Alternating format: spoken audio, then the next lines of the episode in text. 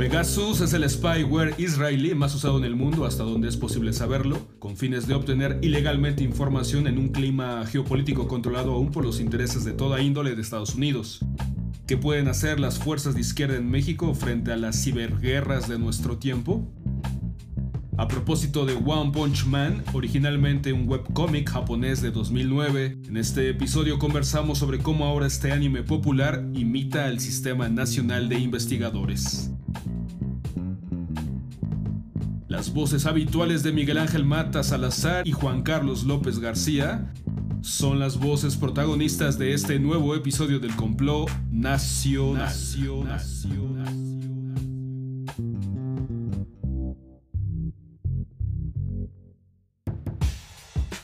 Escuchas del complot nacional, los saluda Miguel Ángel Mata Salazar y en esta ocasión les voy a platicar sobre capitalismo cognitivo, algoritmos y Pegasus.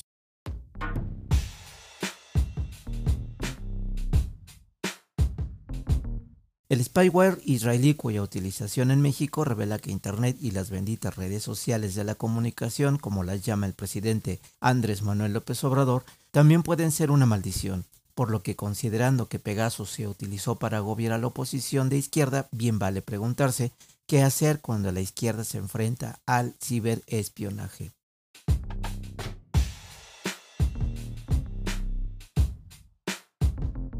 El desarrollo tecnológico que desde las últimas décadas del siglo XX ha observado particularmente la comunicación y la información es indisociable del surgimiento de una nueva fase del desarrollo del capitalismo en su ilimitada marcha de autoproducción, el capitalismo cognitivo. Se trata de un capitalismo en el que no se valoriza la explotación de la fuerza de trabajo, sino la producción de información, la comunicación y la cultura. De esto dan cuenta cifras como las siguientes. A enero del año 2014 la cantidad de información en el mundo era equivalente a la cantidad de libros apilados de la Tierra al Sol, cuyo contenido sería la información producida aproximadamente por la humanidad en 40.000 años. Esta cantidad se cuantifica con 5 zettabytes, una cifra en la que cada zettabyte se escribe con un 1 y 21 ceros. Entre el año 2014 y el 2017 esta cifra se duplicó con esta tendencia, los especialistas afirman que la información digital superará durante el presente siglo toda la información genética de la biosfera. A ello agrego el número de usuarios de las principales plataformas mundiales. Facebook con 2.740 millones de usuarios, YouTube con 2.291 o WhatsApp con 2.000 millones. Bajo la bandera de que el usuario es el que manda, estas cifras son indisociables del valor que estas plataformas han adquirido. Facebook alrededor de 300 mil millones de dólares y compró a WhatsApp por 16 mil millones, un valor que rebasa el PIB de países como Nicaragua con 10.500 millones de dólares, Mozambique con 14.600 o Islandia con 13.650. Jamás en la historia del capitalismo la información y la comunicación habían adquirido ese valor. El costo de Pegasus para el gobierno de Enrique Peña Nieto fue de alrededor de 32 millones de dólares.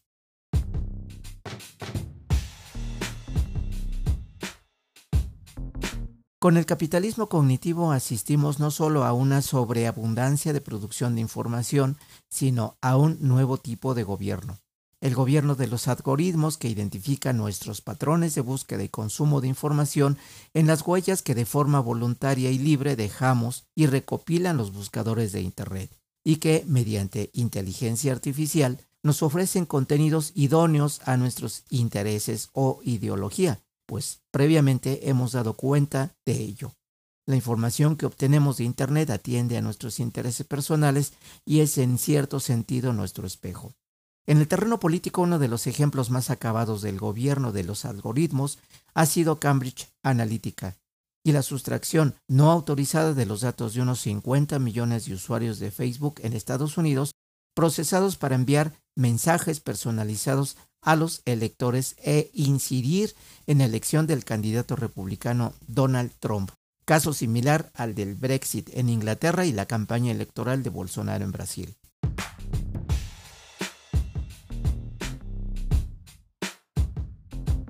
En el mundo de la interconexión de las tecnologías de información y comunicación, la crisis de representación de la democracia liberal se enfrenta por las élites mundiales con la manipulación de la información y el control algorítmico de las poblaciones y el espionaje, alcanzando nuevos niveles de sofisticación en base al uso y valorización de la información y la comunicación política como parámetro de una nueva forma de guerra, las ciberguerras, un término que surgió como respuesta a las interrogantes del Laboratorio de Ideas de Inteligencia y Defensa de los Estados Unidos de la Rand Corporation, ante el éxito del uso de Internet por el Ejército Zapatista de Liberación Nacional para bloquear la represión del gobierno mexicano. De ahí surgió el informe Zapatista Social Network y el interés del Pentágono en esta nueva guerra para planificar ciberguerras en el siglo XXI ante probables conflictos armados protagonizados por Estados Unidos y sus aliados. Si bien las ciberguerras operan en el terreno de ataques informáticos para sabotear la infraestructura informática del enemigo en cuestión, ello no obsta para no considerar el espionaje telefónico por medio del spyware Pegasus de la empresa israelí NSO Group como ciberespionaje para obtener información secreta sin el permiso del propietario de tal información. Así términos como ciberseguridad, ciberdefensa o el propio ciberespionaje no habrían de resultar una sorpresa, pues su práctica se enmarca en la era del gobierno de los algoritmos y en el clima geopolítico desplegado tanto por la valorización de la información y la comunicación como por los intereses norteamericanos y financieros de la comunicación ante la propagación del fantasma global del terrorismo luego del atentado a las Torres Gemelas el 11 de septiembre del 2001.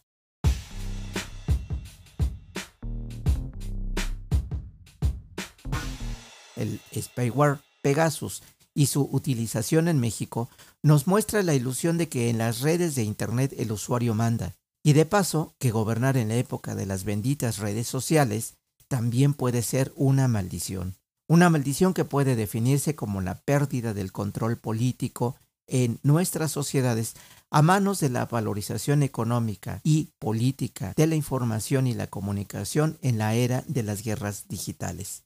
¿Qué hacer entonces. Plantea una cita de Juan Carlos Monedero a manera de reflexión y para una profunda discusión. La izquierda, dice Monedero, tiene que ir armando algoritmos alternativos que asalten a los algoritmos usados por el poder para bajar unos cuantos grados su inmunidad y hacer ascender de manera directamente proporcional su ignominia. Los nuevos comuneros no asaltan los cielos, sino los algoritmos alojados en la nube. Gracias por su atención desde esta comunicación grabada en la Ciudad de México, alojada en el servidor de una empresa sueco-estadounidense y circulando por la red de la fibra óptica marítima.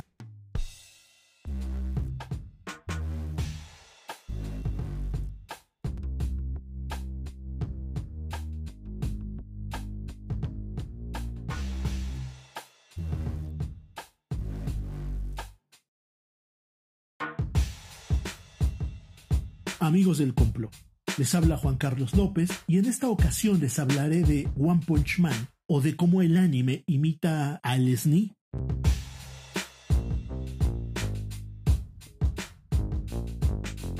Quizá usted esté familiarizado con el meme de un hombre calvo que, con la mano en el pecho, pregunta de forma sarcástica ¿Y acaso yo?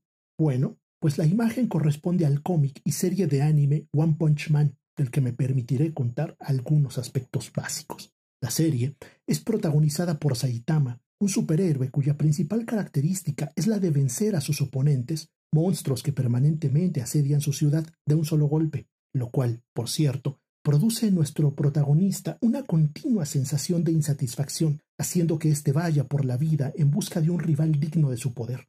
Pero ese no es el punto que quiero destacar aquí. Aunque Saitama es un héroe por placer, el ejercicio de su profesión lo lleva a formar parte de una federación de héroes, la cual establece categorías y niveles que dan cuenta del desempeño de los integrantes del gremio y al que se asocian recompensas y castigos.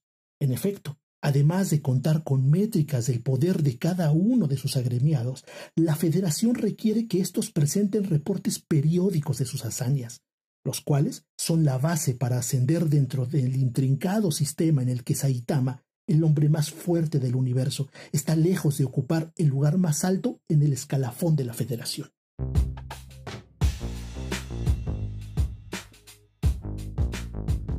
No me detendré en los pormenores de la serie, solo diré que One Punch Man da cuenta de cuán fácilmente la organización y creciente racionalización de las actividades a las que nos dedicamos por placer pueden dar lugar a procesos de burocratización e incluso de simulación.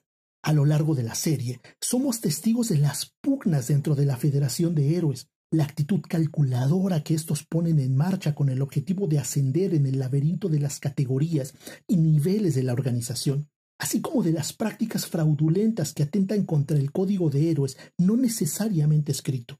Por ejemplo, de entre los héroes que aparecen a lo largo de la serie, hay quienes nunca han librado una batalla con los monstruos que todo el tiempo amenazan con destruir la ciudad y aún así están clasificados en los niveles más altos y obtienen las mejores recompensas.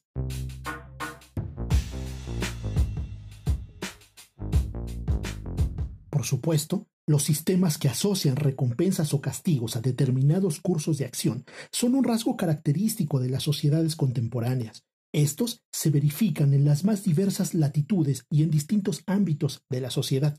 Sin embargo, si usted está familiarizado con la dinámica de investigación en México, fácilmente puede advertir que la Federación de Héroes opera de manera muy similar a como lo hace el Sistema Nacional de Investigadores, y al igual que éste, acarrea las mismas consecuencias no deseadas.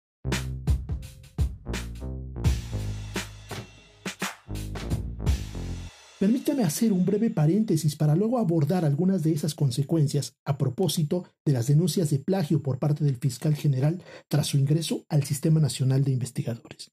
En la década de los 70, el psicólogo Donald Campbell señalaba que cuanto más recurrimos a un indicador cuantitativo para la toma de decisiones, tanto más ese indicador estará sujeto a las presiones de la corrupción y más apto será para distorsionar y corromper los procesos que pretende monitorear. Aquí un ejemplo burdo. Uno va caminando por la acera y, mientras lo hace, evita pisar las rayas que dividen los bloques de concreto. ¿Lo han hecho? Al final, uno se obsesiona y simplemente ya no camina, sino que avanza a saltitos cuidando de no equivocarse. Por otra parte, el sociólogo norteamericano Robert Merton decía que asignar una importancia excesiva a determinados fines, cualquiera que estos sean, lleva a los actores a un relajamiento en los medios e incluso a la creación de medios proscritos, esto es, contrarios a las normas institucionales para alcanzar los fines establecidos. En lo que respecta al caso Hertz, cierto es que su ingreso al Sistema Nacional de Investigadores fue visto por la comunidad académica como una suerte de intromisión que vulnera la autonomía relativa de la que gozan las comisiones para evaluar con base en criterios sustantivos quién puede o no obtener el reconocimiento de investigador nacional. Sin embargo, las demostraciones del plagio cometido por el autor ponen de relieve lo que algunos podrían denominar como un problema estructural. En efecto, hace años que expertos han señalado los efectos perversos de los mecanismos de evaluación que asocian recompensas o castigos a la productividad académica. El plagio es sin duda un ejemplo representativo de cómo la excesiva importancia dada al éxito termina por atenuar la conformidad con los medios institucionales para alcanzarlo dando lugar a conductas divergentes e innovadoras en términos sociológicos, aunque proscritas.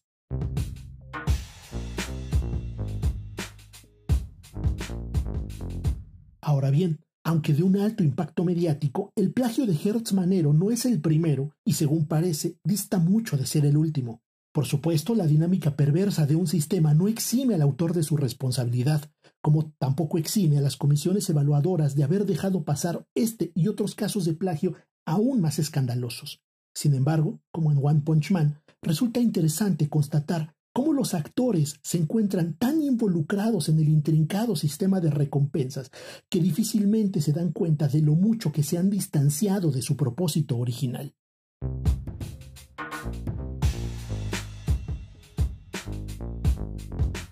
Es indudable que la Federación avanza.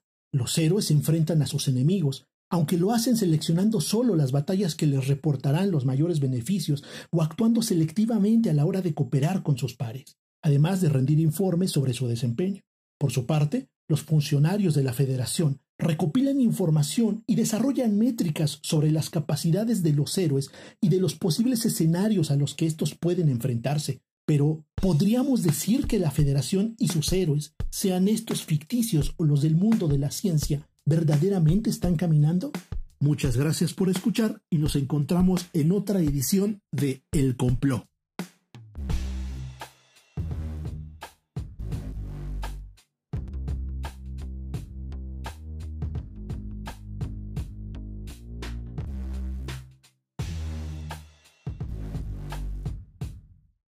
Hemos llegado así al término de este episodio. Ahora puedes contactarnos en Instagram siguiendo al Complot Nacional o en Facebook en la página del Complot Nacional. No olvides suscribirte a nuestra frecuencia sonora en Apple Podcasts o en Spotify o donde sea que escuches tus podcasts. A nombre de las voces que hicieron posible este programa, gracias por dejarnos entrar hasta la intimidad de sus oídos. Nos escuchamos pronto, muy pronto, en el siguiente complot.